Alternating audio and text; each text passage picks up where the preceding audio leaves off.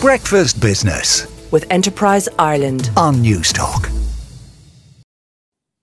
Yes, that's right. Yeah, it's it's uh, be, become um, a, a, big increase, I suppose, across the board and across different sectors now. I suppose mainly, Joe, in main part, um, it's because of a very competitive labour market, uh, which is obviously uh, leading to this phenomenon. And it can be very frustrating and costly for the employer who invests time uh, in the recruitment process and onboarding of a new hire, uh, then only uh, to find out that that potential candidate has, um, you know, just cut off contact.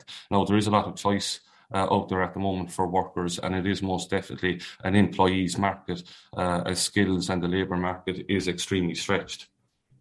Now, I, I, do they simply just stop responding to messages and not turn up for work here at all? Uh, and what can employers do to prevent this?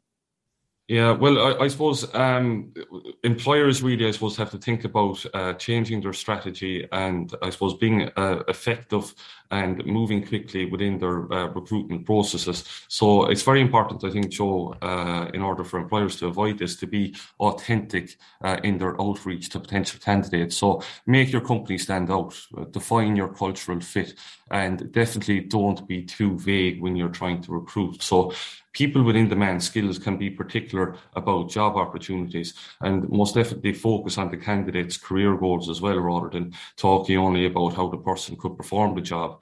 Think about approaching the job from the candidate's perception, and I suppose also be upfront uh, on the salary range for the position. And if there's a gap uh, there, remember to sell the job as a complete lifestyle package.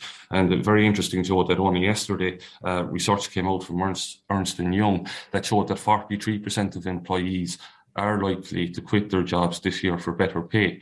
The same research last year showed flexible working as the top reason uh, for changing jobs. So soaring inflation is having its impact on the labour market and on some of the behaviours of potential uh, candidates. Um, and, and even in some quarters, some companies have actually moved away from uh, interviewing online and brought it back to face to face interviews because they feel that there's a more uh, personal experience as part of face to face interviews and maybe more of a, an emotional transaction takes place uh, and therefore there's less chance of uh, going through the experience of job ghosting from candidates. But what I think it is, uh, what is most important, Joe, for employers in, in order to avoid this is keep the interview process as efficient as possible and be decisive in your decision making. So don't prolong things like the, the screening processes and the interviewing processes um, and move quickly to, right. to onboarding the, the, the employee.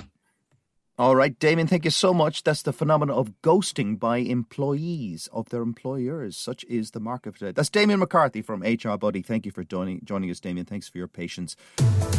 Breakfast Business with Enterprise Ireland on Newstalk.